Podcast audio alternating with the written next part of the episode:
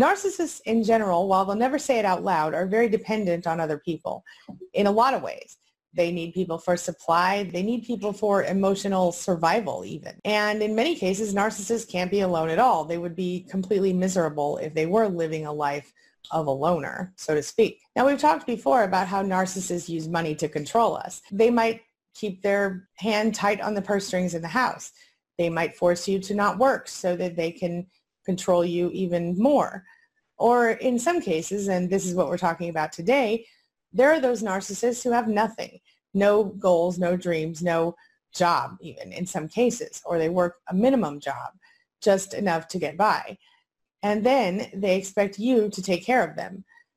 This can be a male narcissist or a female narcissist. It's important to note here that in general, this quality isn't just a narcissistic quality, because we do have a portion of our society who seems to not want to work at all. With that being said, some narcissists seem to want to find someone to support them financially or otherwise. In this case, we're talking about the type of narcissist you might want to call a parasite. As far as work where they would earn a paycheck, well, it's limited if it happens at all, and they are famous for job hopping. In fact, some people joke that it should be listed as one of their many areas of expertise. These narcissists tend to become bored with any type of job or any type of person, friendship, relationship, anything. They don't really even know how to hold on for very long. They don't seem to think they have to work. If they can't get a job with a title and a big salary, which of course they're not willing to work for, well then they generally don't want to work.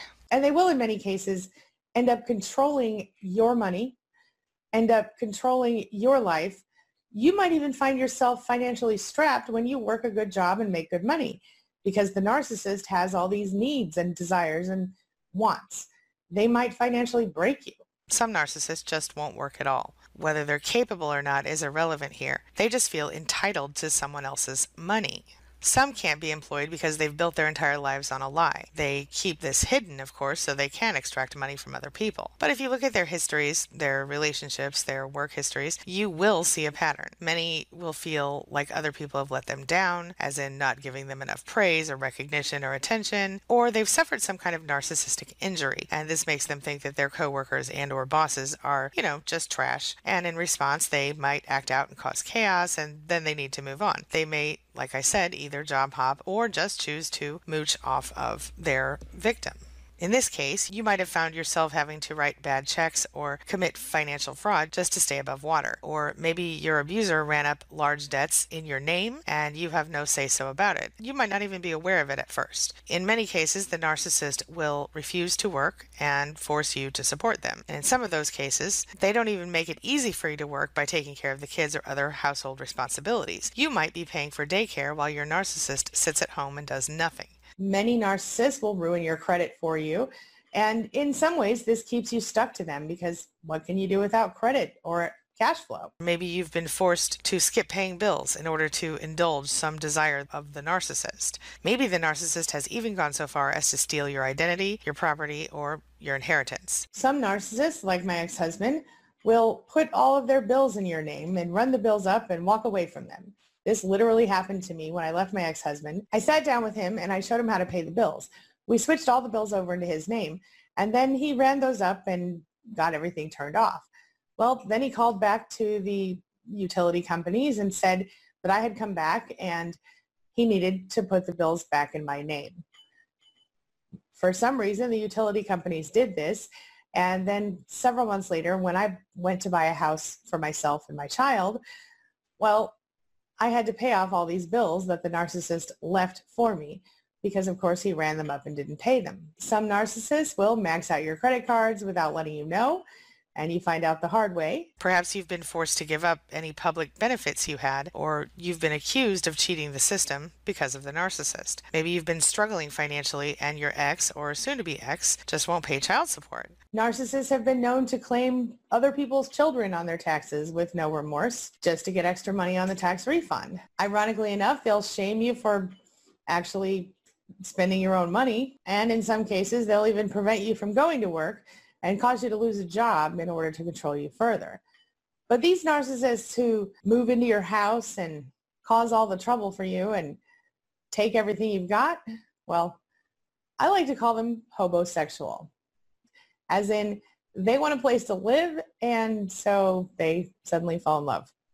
Sound familiar? As the saying goes, nobody falls in love faster than a narcissist who needs somewhere to live. Maybe the narcissist tells you that you're not pulling your weight around here. Even if you're working full-time and taking care of the house, the kids, the yard, and everything else, there's still just something you're not getting done to their satisfaction. There are narcissists who refuse to get jobs, who think they're too good to work, both male and female, and who believe that you owe them something. In fact, the whole world owes them something. These are the same people who will lie to get public aid, or who will falsify children they don't really have, or use other people's children to, as I mentioned earlier, get tax money back or get benefits from the government or to get something from you. These are the people who think the world owes them something. And as you can see, when you look at how they're living and who they are, they don't really have any reason to be owed anything. Their sense of entitlement is completely overblown, and it really can cause a lot of stress and drama in your life. So do you think it's possible that you're in a relationship acting as a host for one of these parasitic narcissists? And if so, how can you tell? Well, I'm going to share with you some signs that you might be in a relationship with a parasitic narcissist. Number one, they have a terribly inflated sense of entitlement. And they think that everything that they have is theirs and everything that you have is theirs. And they dare you to question that. Number two, they are always accusing you of things that they have done, and they have absolutely no interest in you as an individual person.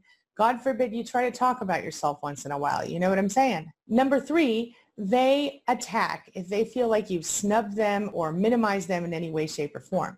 Number four, you feel like they're always attacking you and you are always having to play defense with this person. Number five, they want every second of your time, whether you have time for it or not. And on the flip side of that, they want you to be okay with them leaving and doing whatever they want, whenever they want. Number six, they act really, really angry, or they punish you if you have an opinion that is different than theirs. They attack you. Number seven, they never apologize and they never take responsibility for their own behavior. And they don't care how painful and hurtful it is. They refuse to take responsibility. Somehow it's always your fault. Number eight, you're always trying to smooth things over with them, trying to make them okay, trying to baby them a little bit even in order to avoid their negative energy and attacks. Number nine, you feel really scared to express yourself and your opinions, especially if those opinions aren't exactly what the narcissist believes to be true. Number 10, you feel completely isolated in this relationship and very alone. Number 10, you are physically tense all the time, and emotionally you feel like you're always on the lookout for the next big drama from the narcissist. Does any of that sound familiar to you? If so, that person living in your house and using up all your resources, they might be a narcissist, and maybe it's time for you to think about moving on. What are your thoughts? This brings me to the question of the day. And the question of the day is, do you know a parasitic narcissist? And if so, what were they like and how did they treat you? Share your thoughts, share your experiences, share your ideas in the comment section below, and let's talk about it.